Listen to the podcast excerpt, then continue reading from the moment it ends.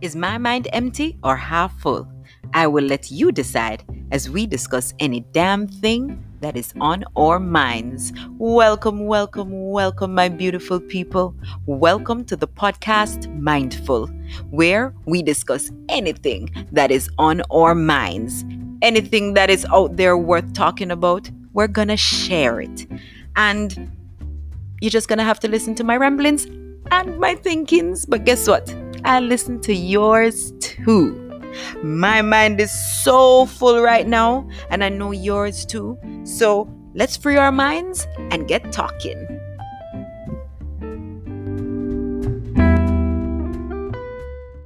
Yes. Okay.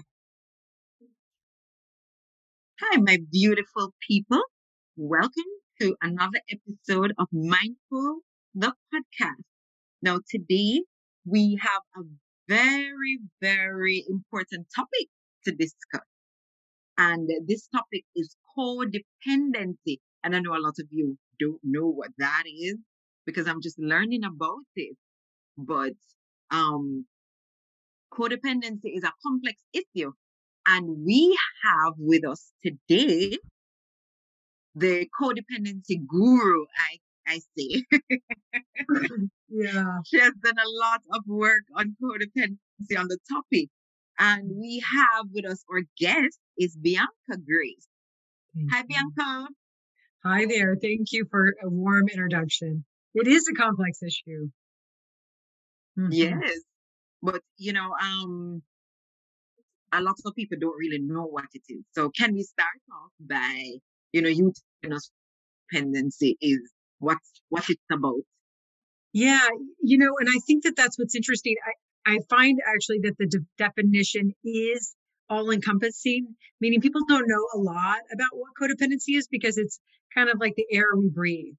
It does not necessarily have to be a pathology or something wrong with you. It's uh, we're taught this on so many levels to be what we would call codependent instead of interdependent on others by society, by our family first. So I like to say, as far as what the definition, I don't like to, I, the definition sometimes always makes it sound like it's something that we have, like a symptom, like we, we've acquired something, like this is what we are, as if that's in a vacuum. Codependency is something that we've learned through a lot of different institutions and, and types of situations socially that we um, involved ourselves in. Um, but to kind of round that out, that Yes. really is what I call outside in thinking, where we're constantly thinking instead of about others, about how they feel, about what their needs are and how to take care of them before our own Okay. before and that's really how i see is like you really you can notice in the worse that this gets is the more i see that people really don't have the ability to reverse that. I never hear about an i. I never hear about what i want what i'm going to do what i need. I'm always hearing about in everything they say they're talking about others mm-hmm. Others. ways. So yes it's kind of a reverse order way of relating to yourself and the world So it's like thinking about others, putting others before yourself. So it's always you, you, you. I have to always deal with them, them, them Mhm. instead of me and what Right. I need. Right. And, and, it, and so, and chronically so. So to the point where, yes, there is this balance. Of course, we want to think about others. This is just really swung to one side of that spectrum of relating to ourselves and others and how we think about ourselves. Okay, so if help me to understand a little bit. So if I'm a person who, well, I know a lot of persons who like to give. Yes. So you know, you have someone who's give someone who likes to do a lot for people. You know, I'll do for people before I even actually do for myself. Yeah. So if I'm the one who someone calls and I'm always running to the rescue, um, they want me to babysit and I'm babysitting all the time. Mm-hmm. If my husband wants, and I mean, my husband always wants me to do things. so, yeah. The one who always wants me to do this, pass this, go pick up this, go. Am I the one that is, am I codependent? Like, am I the one who is codependent or are they the one that's codependent? this, is where, this is where it gets pretty hairy. But both of you can have different aspects of it. We have the taker and the giver. We actually both, we need the other to act out our codependency. So in codependency, we talk a lot about enabling. So a lot of times as children, we derived some sense of self worth and safety by providing for others that might have been less secure than we wanted them to be, like parents that maybe had uh, to work and leave us alone, or had addictions and didn't prioritize us, or had a lot of, I mean, any sort of family trauma. A lot of times, a child's defense will be to rise to an occasion to act more adult, to take care of them, so they then feel like the parent can then take care of them. So this is the coping mechanism a lot of times for a certain amount of trauma that, but at the same time, gratifies us. We start feeling really like we can. We're the doer. We can do everything. And that gives us a sense of identity and self worth, which I found is profound for the child, like really helps them be resilient and, and strive and maybe even excel in school, even if they're coming from a very bad place, you know, at home or whatever. So there is a what we would call this is a pretty adaptive coping mechanism to be a, a caregiver or a giver but what we're doing is in some ways is now really work, working ourselves into a bit of a rut with that identification. Because when we get older this is not adaptive anymore. If we're still thinking that our self-worth is dependent on how much we give do and are to others we really need needy people. So Ooh. we we we attract we're very attracted to people that need us. And that's the that's the caregiver version of this. Or we want people to always need us so we do the things for them to always want us to need us. Right which is the catch 22 of this absolutely. It's it's kind of this rough edge that the codependent at some point especially as an adult says when are they going to learn when are they going to recognize me? When am I going to get back? I'm like, well, they're never going to because you've never frustrated their growth. You've never challenged them. You've never not given. So it's a little bit of a, an edge that where you're really training somebody to continue to not grow in those areas because there's no me or I. Remember, there's no I to say, I want that time. I can't go that errand you know, or I can't go get pick this up. I have my time set out for me. You can do it though. you know, that okay. that's I, that change. I started to feel I started to, to get a little bit edgy a while ago because I'm like, am I codependent? Because I did a podcast before entitled Do You Do Everything for Everybody? and yeah. when I was doing the research for that, um, it's like um, they say you're over it's overachiever. So, and it started from in, from when you were younger that you are always doing your, you might be the oldest always doing things for people in the, in the home. Right. So people always looking to you for advice, that sort of thing. So it's like you grow up. When you grow now, you're like thinking that you need to be doing things for other people. Right. So you keep going, going, going, going, going, just doing things all the time. But mm-hmm. I realize now, based on your um, explanation, that there's a, a thin line between, you know, there's mm-hmm. a little thin line. It's, um, can you now say, no, I need my time. No, I can't do this at this time. We just keep running to help, no matter what it is that may be going on in our lives or what we might be you know, feeling emotionally or, or that sort of thing. So I think I'm understanding now that fine line between the codependence, you know. Right. right. Where, where it becomes what I say, like again, it's it's more of a relationship between how you identify with yourself. The fine line is always around the psychological, the deep psychological components of how much you depend still on beingness. Even though it's exhausting you, you haven't replaced, you haven't had the awareness yet of it. And then uh, some sort of strategy to replace it with a different idea of yourself and starting to face feelings that come up when you don't do for people. Like the number one thing is when you set out that I value my time, so I need to set a boundary. And then I feel guilt. So a lot of people with codependency are very scared or scared of codependent tendencies, I like to say, are very, you know, are, have some sort of irrational fear of that they won't be able to handle the feeling of guilt. I start to really challenge that too. But it's a, but it kind of ha- we have to peel back enough layers to get to that, yes. and then you see that you can. because it's really like because we we start to weigh out can you just continue to do and be exhausted and never give to yourself or can you handle a little guilt which which is the one? They're not going to be i i because i have um i have a friend that is always doing and as you said the guilt sometimes i have to say well um you know i think she does a lot for the family a lot for the friends and I think go beyond, you know, and sometimes when you when you say or when I say something, the, the guilt, I feel that she's experiencing this guilt that if I don't do, then this mm-hmm. may happen to them. You know, that sort of thing. So it's, this this may yeah, this might happen to them and then I'll feel regret that I didn't just do it. Regret is another one. And abandonment if I don't do for them, they won't do for me. They won't be here. They'll leave me behind. Somehow they won't see me as important enough to contact.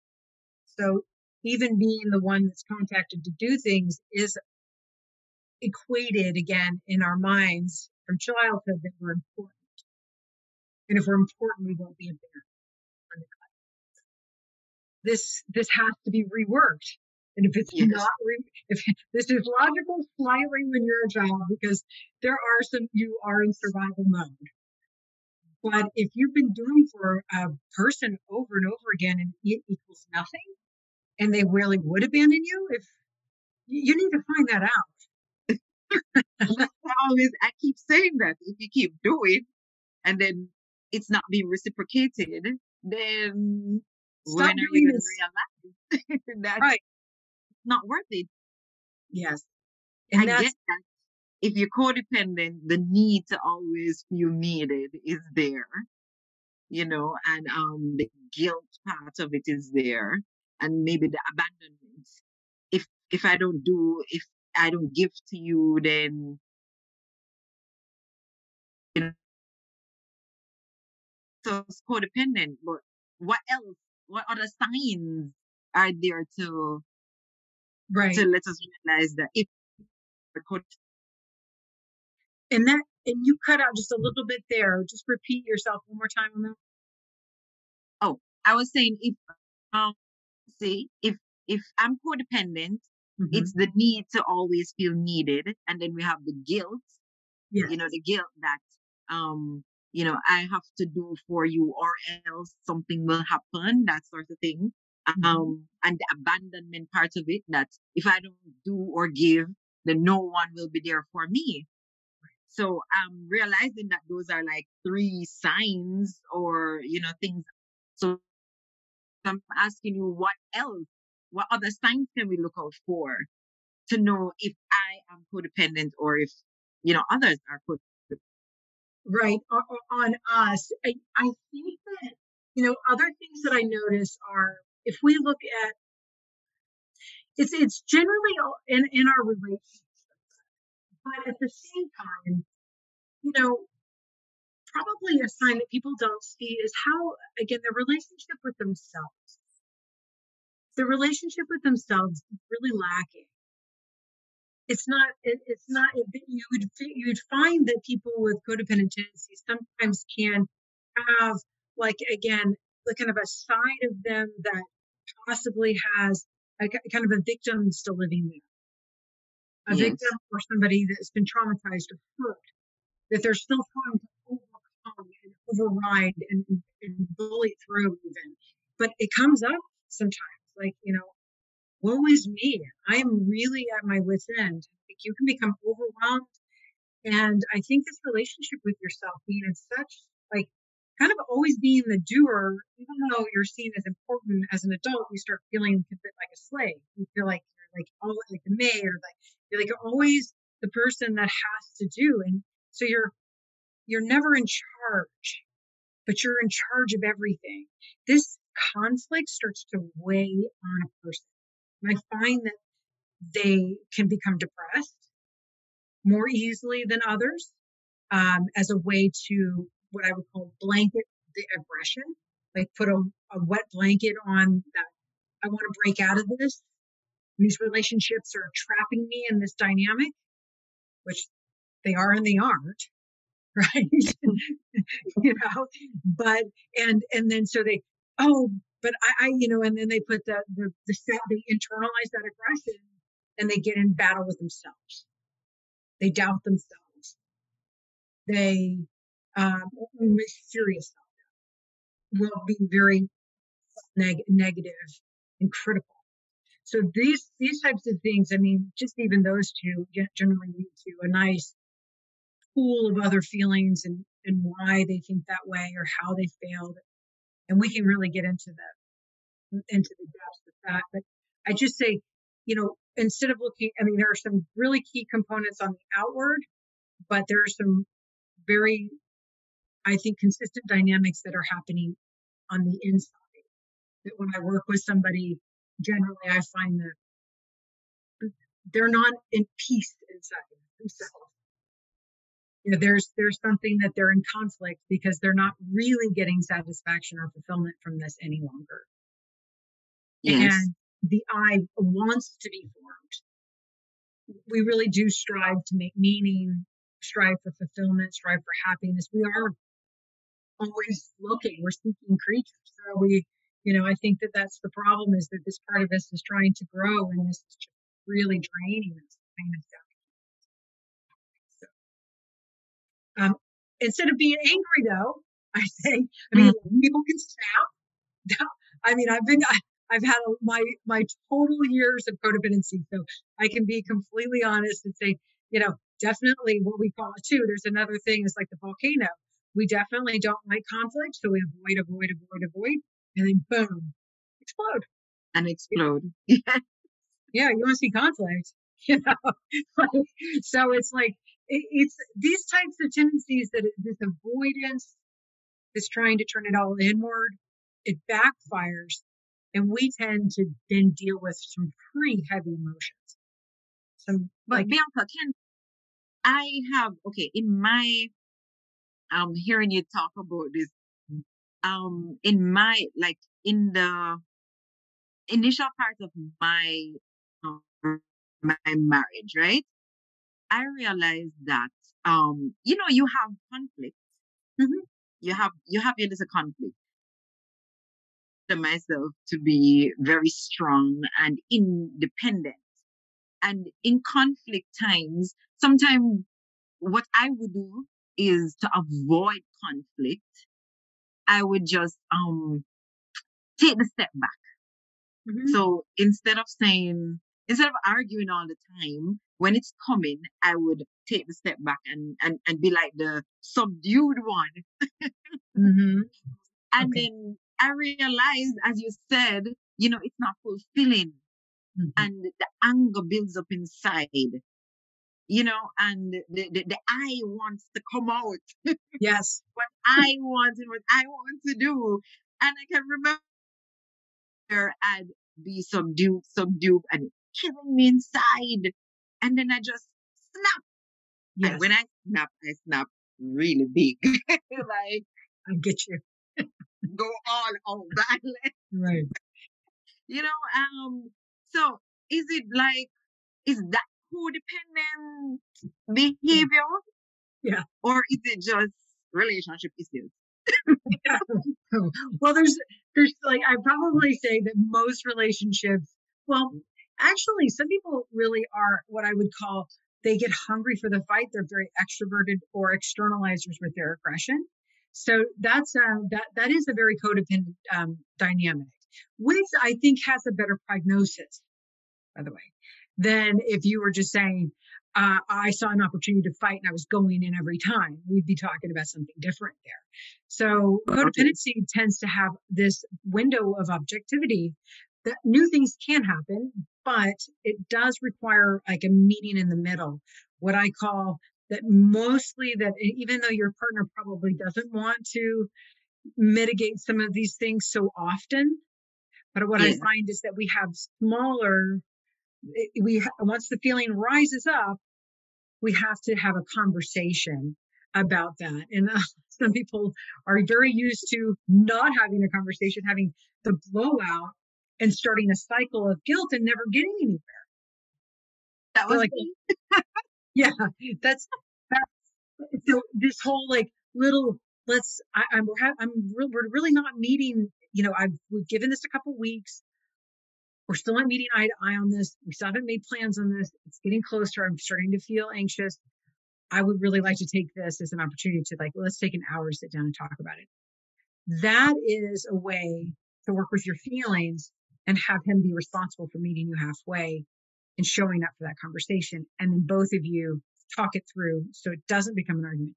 What happens generally is it gets to the last minute or something. And, and even though it's very normal, it's not nor it's not healthy. Yes, it's not. I realized that that it wasn't healthy. And I was always emotional and in my feeling. And I got to the point where I got a little depressed. You know, the, the, the, the what I would do in this situation, me not expressing the way I felt in that moment was was just starting to eat me out. Yeah, I, am gonna say, yeah, I want to see some of that because I heard this the other day, and I thought this really. I, I don't even know where, but it's just as soon as I heard, I was like, that was interesting.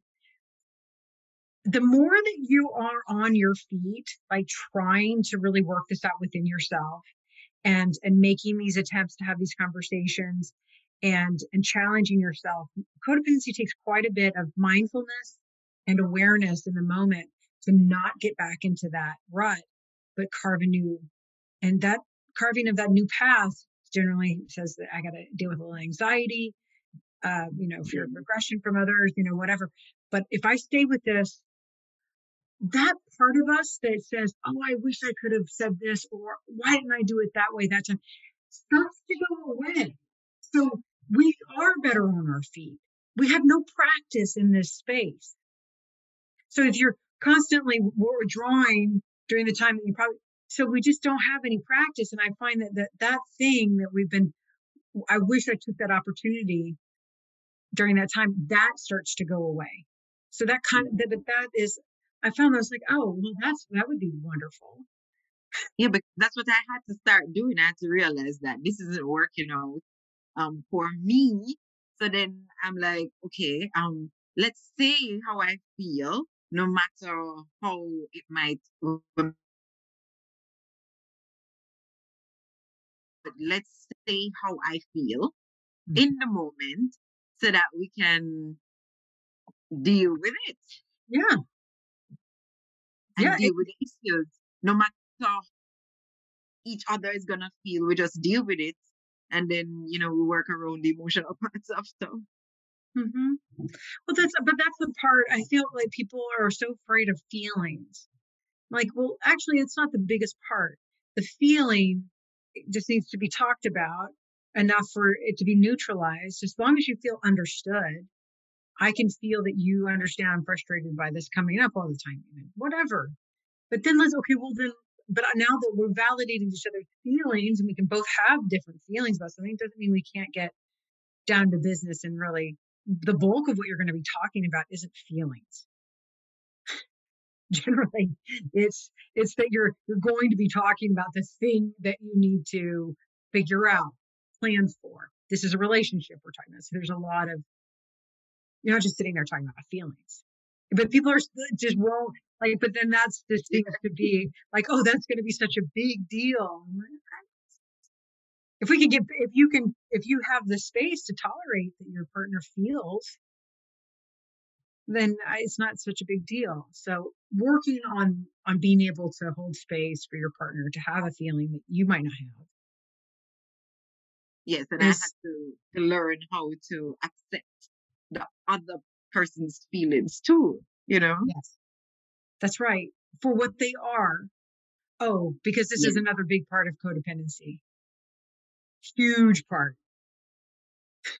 we want to control the feeling of the other person. Okay. We we want them to stay feeling okay, thinking about us in a very specific way. We want to control how the other feels about us, how we are presented in the mind of that other, how we're represented. So that's that was one of the things about codependency that we call kind of like in the in the shadow side is that there's a lot of aspects of codependency that are based on the desire to control. Okay. So it's the desire to to to control and also to be controlled? Or is just we want to control the perception of ourselves and that sort yeah. of mm. thing? Yes. We don't want to be controlled. It, codependency has a hyper independence to it. Almost. I mean, it, again, enabling others to be less than being very independent, the can do, the doer, the responsible one.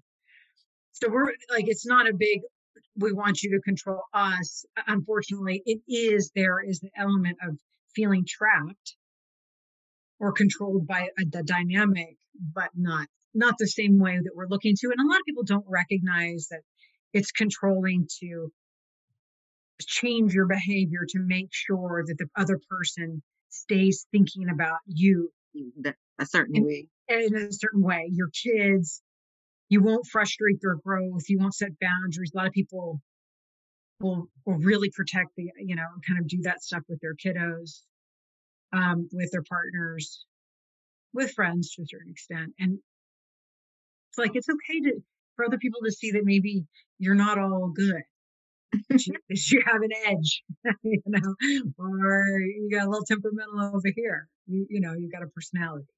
But when that's I'm Mad. when I'm mad, I'm mad.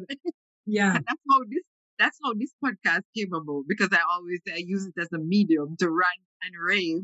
And sometimes I go in my little rant and then another time I'm cool and calm. So it's expressing what I might be going through, you know, which mm-hmm everybody needs to be doing that. But Bianca, 100%. when when we talk about codependency, um, do we have like a a measurement or um, you know, mm. like autistic people might be on a spectrum.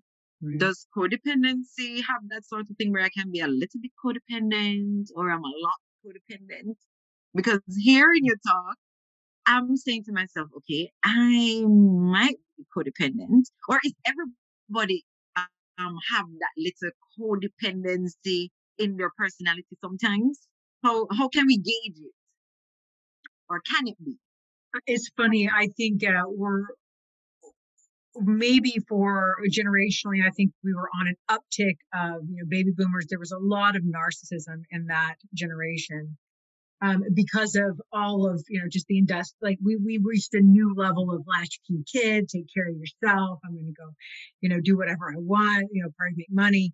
Um, at least in the us this was just it, it was gen x were really high codependent so yeah. i'm i'm kind of finding it's a switch again. So our parents didn't do for us so we did everything for our kids. We got these little narcissists running around again. So i mean a lot of entitlement and a, a, lot of just like a dependency. And I wouldn't even call it codependency. Uh, codependency, remember, is is I need you to need me because I do everything for you. Um, and I need I need somebody that's broken so I can fix them because I want to help you. I want to be a big helper. So we're not getting that as much now. And I know probably everybody blasts me out for saying like being so general, but there's books written on it. Um, and so I'm not coming up with this by myself and I have a lot of experience with, you know, seeing the switch, but I, I feel like the spectrum of, but I actually call it, and when I talk to you, I did somewhere some interview oh, uh, with um, a Pfeiffer.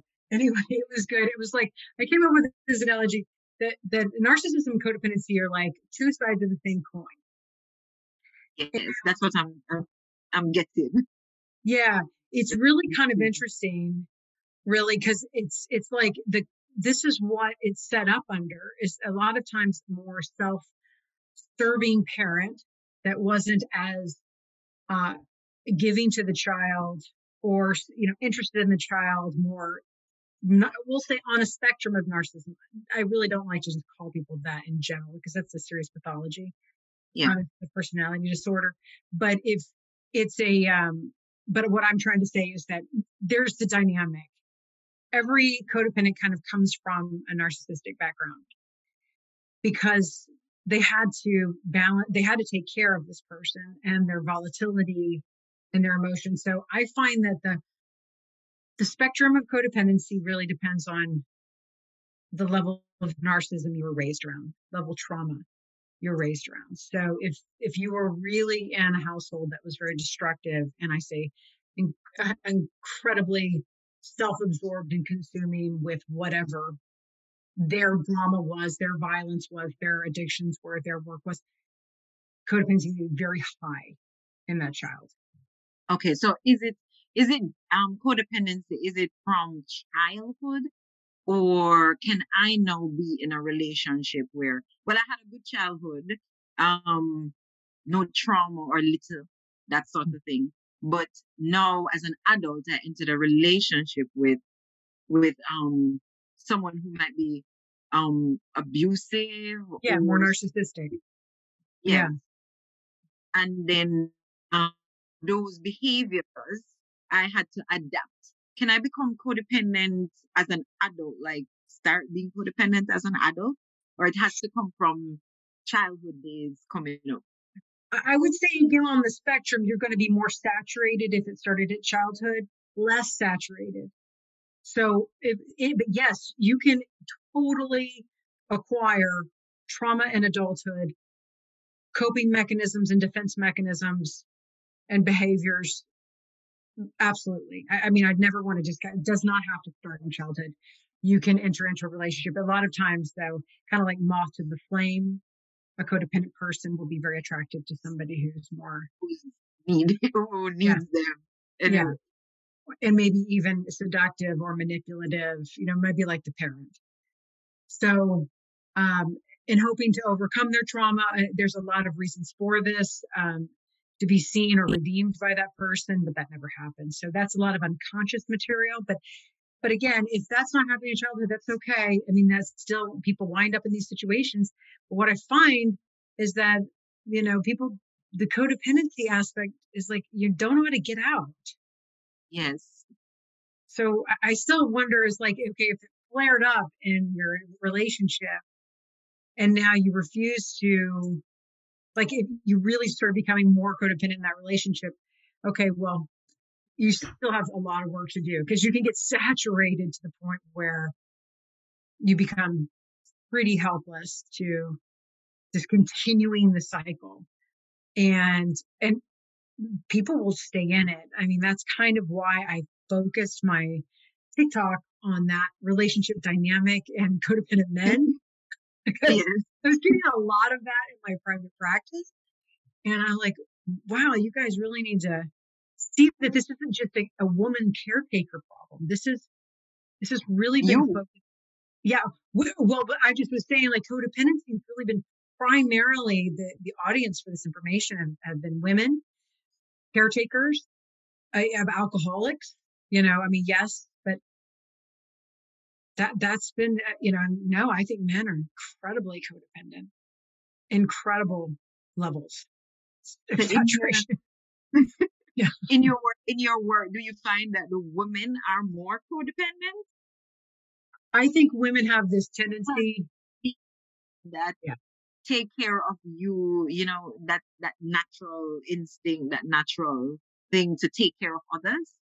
Yeah. And, and I want to, and I, this is a good opportunity for me to say also, if you were born into a culture that this is already hundred percent saturated in the milieu for how to raise a, a, a girl into a young woman, into a, a mother and a wife. I definitely TikTok taught me, hey, this is this is the way I was raised, lady. I was like, okay, I, I totally get that. Doesn't necessarily mean you couldn't want to form that I at some point. Um, but I think that also to yes, women can literally be raised to be nothing but caregivers. And and that's so interesting because um thinking back, as you said, with the baby boomers and the Gen X, I'm like a Gen X. yeah, yeah. I was born in the 80s. And no, that's that's the way I was was grown. You're a woman, you're a girl. So the girl takes care of certain things in the household. Girl. Mm-hmm. And um if you can't do if you can't do this or that, you're not gonna get married. No man is gonna want you. So that's the way we were actually brought up. That no matter what you do, you're expected to go to school and achieve, you know, and go full length, but you're the woman and you're supposed to be doing yeah. all the chores in the house, taking care of the the man. Yeah, and the kids in the house. And this is something I think that we have to stop enabling. So this is the thing is like if as long as we believe it and perform, that we do all of this labor in the home and taking care of humans. And I know that that doesn't produce capital, but meaning money and resources, but it still is very important thing. It takes a tremendous amount of energy and coordination. Um, and then go to school and do all these other things and, and go to work and all this. I'm like, wait a second. What are we enabling again, ladies? We're we're saying that's okay, and that's very codependent. That's not okay. If this is going to be, we're going to share, we're going to need to share in the, the entire experience. Otherwise, I think it's changing a little now. Yes, it, it is. It is a changing a whole lot now because these younger females, when you talk to them now, they're like, I'm not having that. I have yeah. to have my time, my spa day, my self care time we have to share the responsibilities. You take the kid. Eh. So I'm realizing yeah. that it's changing a bit now. Yeah.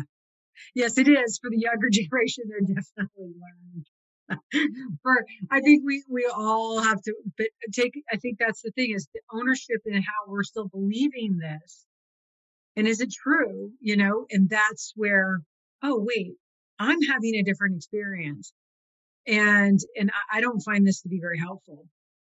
And and I'm going to and then here again, I'm going to you know explain this to my partner so we can figure out another way. Okay. Yeah. And you know, I wanted to talk a, little about codependency and um kids because I know in um in your TikTok you do a lot of work with um you mm-hmm. know codependency parents parents and codependency and and pushing it onto the kids. Can we talk a little about that? Yeah, well, I mean, first of all, like kids, people, it's so interesting. I I think that this is a concept that people don't necessarily um, have a full grasp on, but I don't. I mean, I'll do my best to explain it here. But kids learn like sponges. They literally are observing your mannerisms, the way that you picked up the phone, the way that you rushed out the door, the way you were exhausted when you got home, more so than what you say to them, more so than what you're telling them. So a lot of times, if you are already performing, and I say the behaviors of, you know, codependency, which is kind of nonstop running around, going for it, never relaxing, never showing your child the relaxed stage that's right. Or that you, mommy's time to take a bath and like the door is closed, you know, and um, then they're seeing this and actually uh, it's even though they're they're the ones really needing you what it's doing is that it's like it's being emotionally learned and behaviorally learned and those things will activate like epigenetics. When yeah. they get into a family situation, when they get into a relationship situation, all of a sudden it just like it like a Christmas tree, it lights up and they become you. They that's how they survive it. And so you know, even I think it's interesting. It's like, so there are a couple things here. There's that part of teaching almost completely unconsciously that they're just absorbing how to be this way. But then there's the other part, which is, are you, are you not taking time to, you know, this is one of the things with codependency. A lot of times they're so good at what they do. They're so independent. They're so fast at what they do. They don't acquire patience. They're not the best teachers. They don't ask great questions sometimes. It's like, let me just do it for you. I got this. I got the, you know, tying the shoes. I'm not going to be late.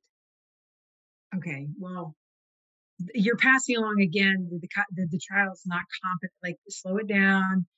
The, the child needs to learn competency. You have to teach them that. So you have to, you know, so I think that's the that's my biggest part for people is that is that if you're a codependent parent and you aren't taking time to really say, hey, we're going to wash dishes all together tonight. I'm going to have a step stool for you. You're going to I'm we're going to teach you instead of oh it's fine go play your games just get on my hair I can do it just in two seconds. Yeah, which which I revert to a lot of times. I'm like, just leave it. I'll do it. I'll go. I'll get through it faster yeah. That that tends to as soon as we're doing that and we're not involving them to a certain extent, then yes, they will never be fast.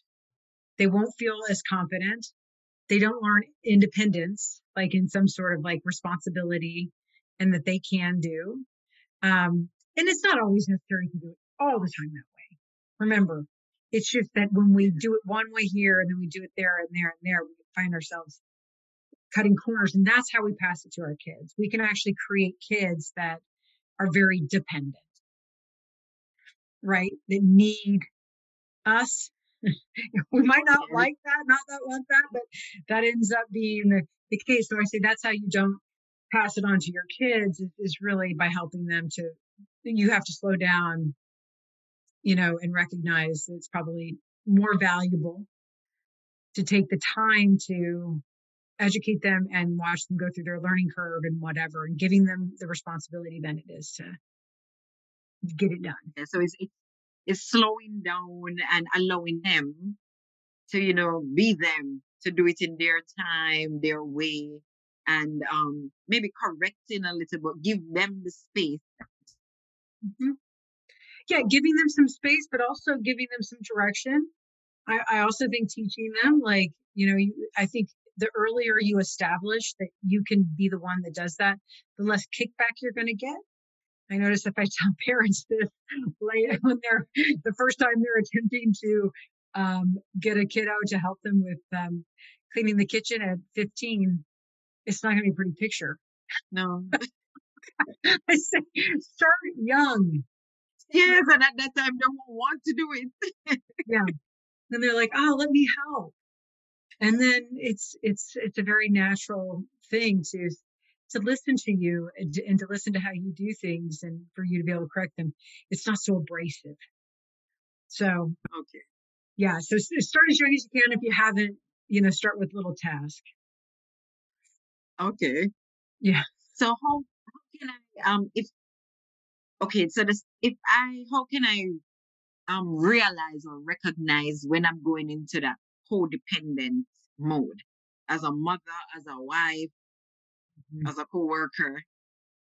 How how can I recognize when yeah. I'm going into codependent mode, and how can I break free from that? right, right. Well, that's I think that kind of starting to be able, like you're doing now, too, and anybody listening, if you're recognizing some of these patterns, I think it's a matter of becoming really comfortable with what I would call, you know, pattern recognition. Um, and if I can see the behavior, a lot of times people can hear what they're saying and, and find the behavior before they can really assess the feeling that is triggering it. If I ask somebody like what what caused that you to get into that state, I don't know. Like what was the emotional trigger? But generally it is something emotionally underlying. So I say, but if if you notice yourself kind of what I find is um uptick with like you feeling some a little bit of frustration and instead of dealing with that and thinking about it you just zoom into action the action starts to put you back into a place where you feel exhausted and you're just saying yes and going. And then you, you, you I, I feel that people generally start to feel pretty wound up. That's mm-hmm. like the idiom. Like I'm feeling wound up. I'm feeling a little ungrounded. And then the exhaustion can set in and, and also irritable. So once you start finding that you're in these states, you've probably already been in some pattern of excessive activity, yeah, of excessive cleaning, excessive doing, excessive going, and you're not taking time for yourself to really wonder why have I started doing this? Because sometimes this can be a defense. It's like because I'm trying to avoid conflict, because I'm I'm I'm trying to distract myself from something I really have to do that's going to be emotionally, I think, is going to be hard. I'm trying so, to be the good the good wife. I'm trying to be the the the the best daughter. You know, sometimes those things trying to be the best for everybody. And you get yeah, as you said, pretty overwhelmed doing everything. Mm-hmm. Yeah. And that striving that best is some concept of perfection that's impossible. In fact, if, if you have an idea of perfection, you're also working simultaneously with the fact that you'll never be there. So, meaning like an idea of perfection is, is, is in of itself like the best, the way it always has a, a then that means I'm not. And so you're always working with this failure lack. I'm not, you know, it, you haven't obtained it and you're always looking to obtain it and whatever you know stuff you're doing to yourself to try to to be the best or perfect at something it's like there's and i think anytime that that that also is one of these things again where too much of our self-worth is identified with all of the things that we would consider you know the behaviors or the activities of, of somebody that's the best wife or the best or the good girl or the best daughter so we're we're really trying to avoid actually a lot of probably lower self worth issues. Mm-hmm. And, and also, it's confidence, trying to build your confidence instead of um thinking that my self worth is dependent on how I see or feel about me. Right. And and how I feel about me always has to be at a deficit, always has to be less than. That's the only way I but keep. How do I get out of that? Because I really, I know a couple of people that really not talking to you know that I realize that they're really codependent and it it it it is so deep that they they go into this little depression sometimes. Yeah. Today they're on, tomorrow they're really down and really out. How how can they get out of that? Or how can I help them to get out of that? Right. How do you help somebody with codependency? Is that I think sometimes maybe if they're having the down day, they have to be in conflict with it. They can't be on the high getting gratified through the behaviors. That's not going to be helpful. But if they're in the conflict stage and they're in the depressive dip, then that's when you generally maybe you can help them by suggesting some material for them to read. It's powerful to know that you're in this space and what it looks like. A lot of people really don't know what in the world is going on um, yeah. because this dynamic is so interwoven into like how they've always known themselves to be. Yeah. So I think reading about it, studying it, and learning it, and getting a body of knowledge that under your belt a little, and going, ah, oh, okay, helps to like relax, folks. It, I mean, meaning like, I think we can start working on one aspect at a time. I don't think codependency is one of these things where we just like, oh, you know, it's not like crash diet. You know, it's like it took a while to get. But yes, I realize it, it will take a while. yeah, but I, I really like to help people work on one really important step at a time. I ask people, what aspect of your codependency is most draining to you, most difficult for you? because I, you know, whatever it is, maybe I can't say no to this person and I'm really feeling hurt by what they need from me, giving it. Okay, well, we need to work on being able to say no to that person and dealing with the consequences and figuring it out. You know, that's a relationship one that might actually be kind of big. The other one is, some people get super isolated socially. And I say, okay, well, maybe you can't take on the relationship one yet. Okay. But we can take on the fact that this relationship has isolated you from your peers, from your social life. Why don't we work on getting released out of the house from doing the things? Um, and once, you know, and do a class or sign up for something. But then codependency is how you break the cycles you do. okay. You do for yourself. You can't put yourself on the back burner anymore. Or if it's, I, I find myself getting really wound up around my kids at night and I notice that I, okay, well then you need to do for you. What's that? Maybe I take, you know, 30 minutes for a bath or whatever, an hour for a bath or whatever. And they, I know they're set up with their stuff and their dad can handle it. Take some time for myself. Um, have you noticed it's taking off of it? Yes. Take the opportunity to say no. I take the opportunity to leave the house. I take an hour to work out or I take an hour to it's me time. And I used to feel so guilty with the me time, you know, just um because my son is seven. Yeah. And um I used to feel so guilty just having my me time. I've I've learned now not to feel so guilty. how, did, how did you learn that? How did you learn to? It was just becoming so exhausting, and as you say, the, the anger and the resentment. You know, when when when you're tired, when you really want to do something for yourself, when you really want to go out. You Mm-hmm. know, um, I like my little me times in terms of I like being by myself sometimes. So I'll watch a movie by myself. I enjoy that. Just you know, being with me.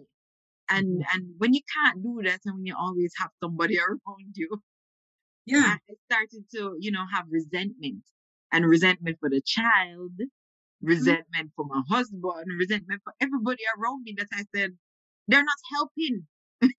when and I realized that it wasn't their problem. It was me.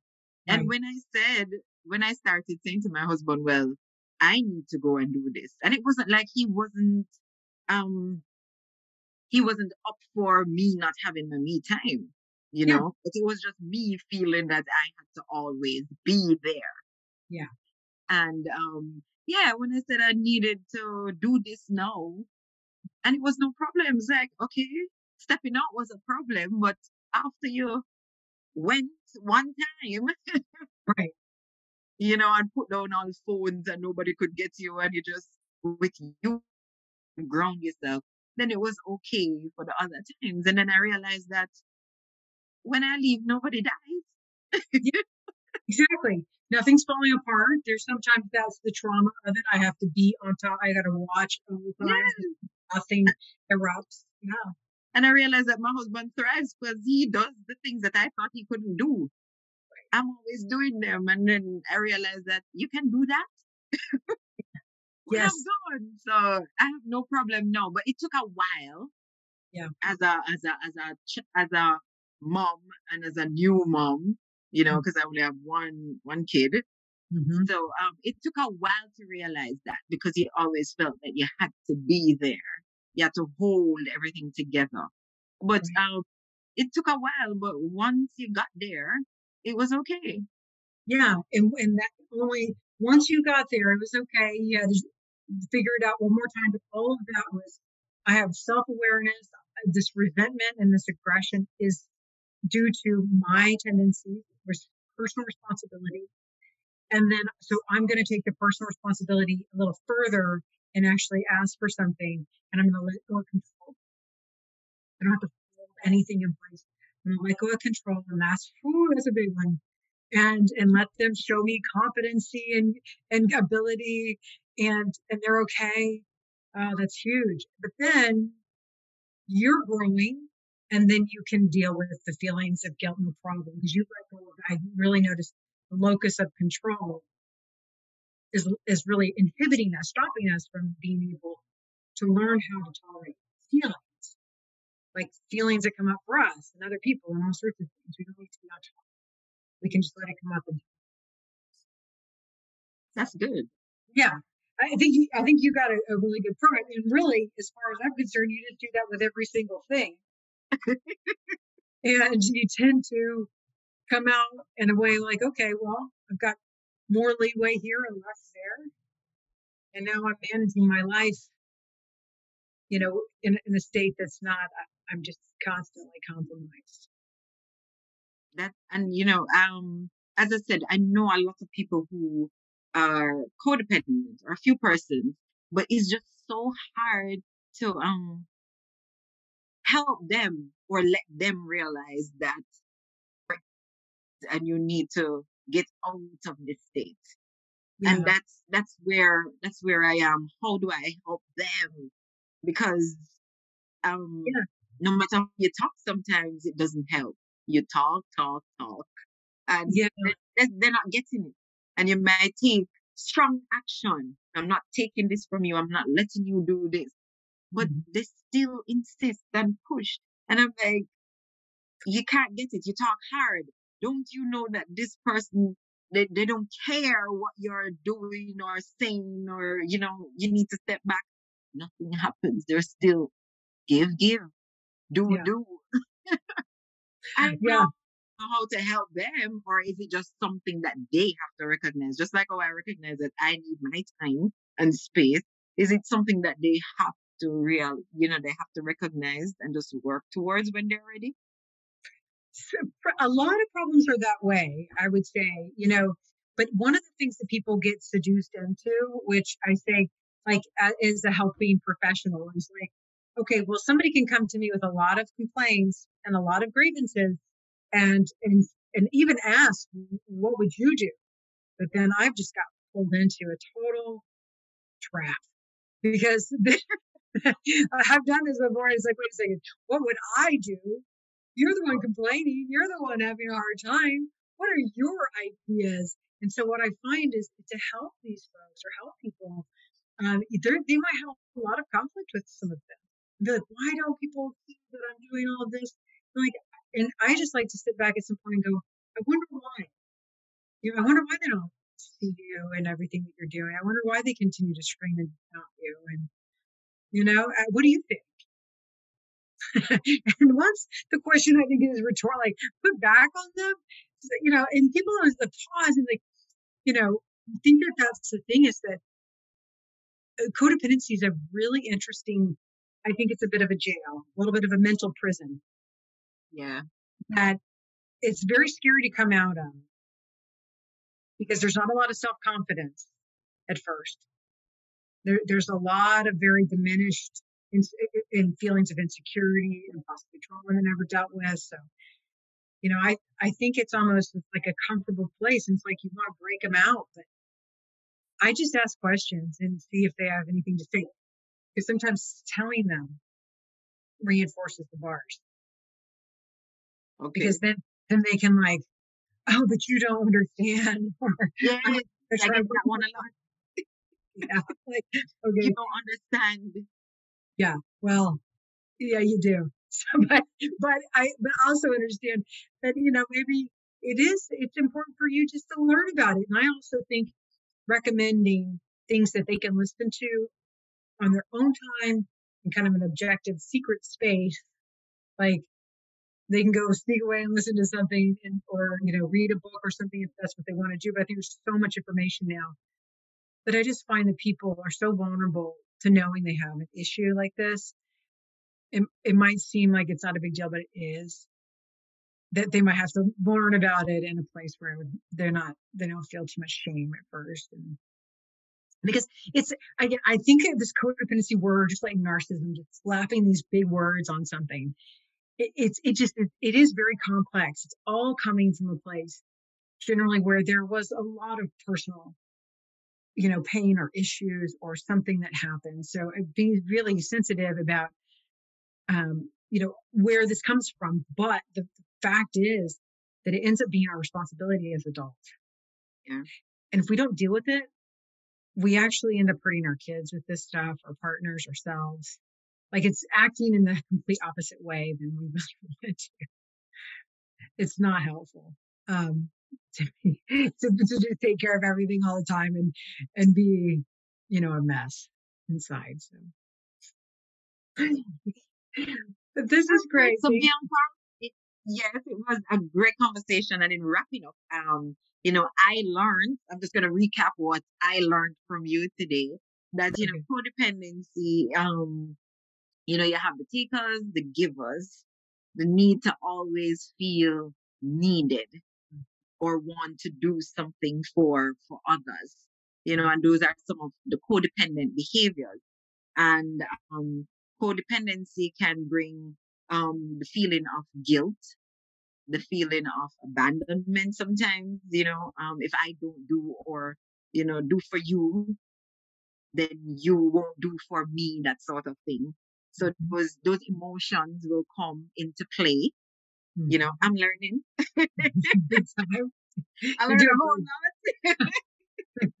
you know, but I also learned um, that, you know, if you have codependent um, behaviors that you have to be self aware. To get out of it, you have to have that self awareness.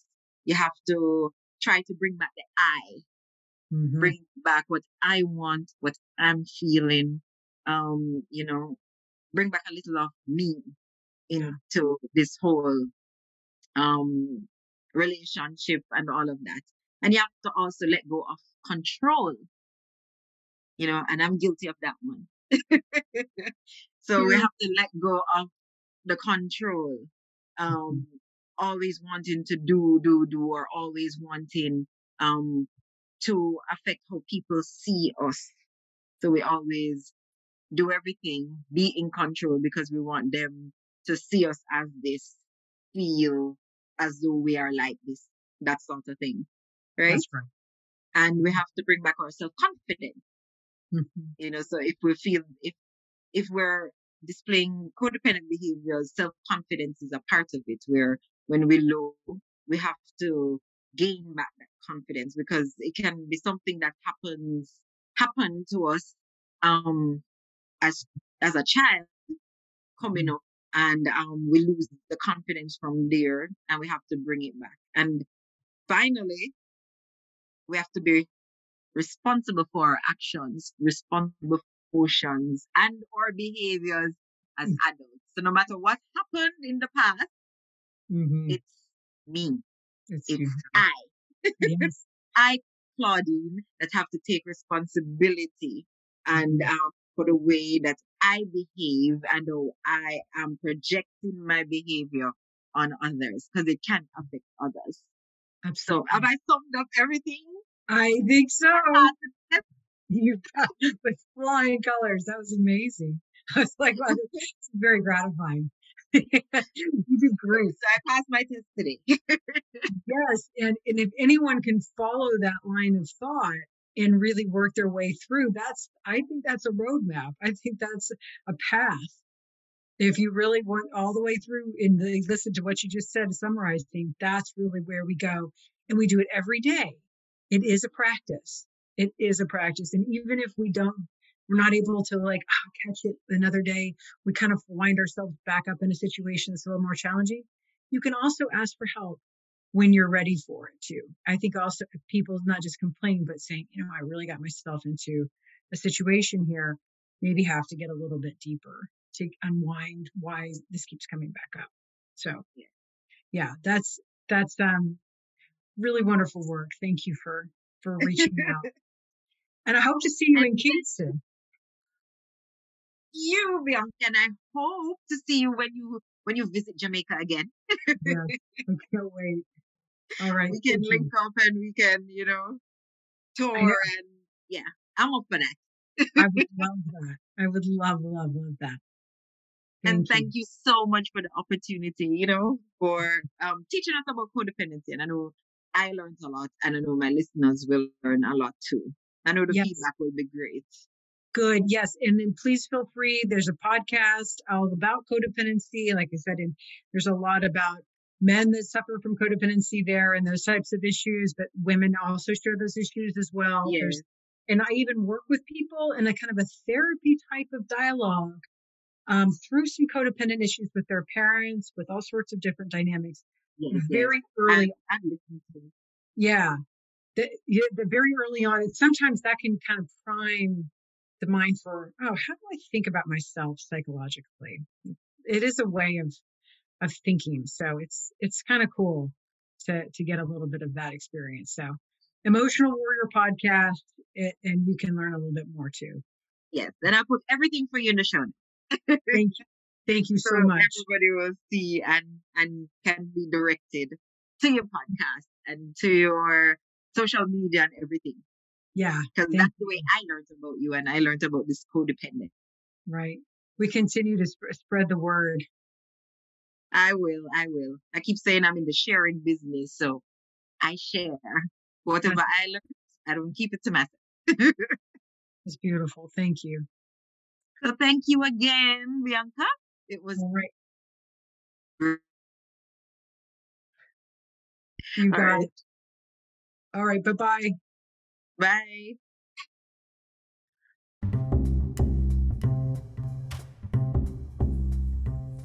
Thank you for listening to this episode of Mindfull the podcast. Now, in this episode, we learned about codependency and the need to always feel needed. We discussed how to identify codependent behavior and how to cope or deal with these types of behavior. Now, if you want to know more about codependency, you can follow our guest Bianca on TikTok at Bianca Grace or visit her Instagram profile at the Bianca Grace, where she has loads of content on codependency. You can also check out her podcast called Emotional Warrior Podcast or her website at www.biancagracetherapy.com. Now, if you like this episode or this podcast, leave a rating and a review on Apple Podcast or Spotify. And guys, don't forget to share, share, share this podcast with somebody who you think can benefit from this podcast. Now, until next time, do you be you. Bye.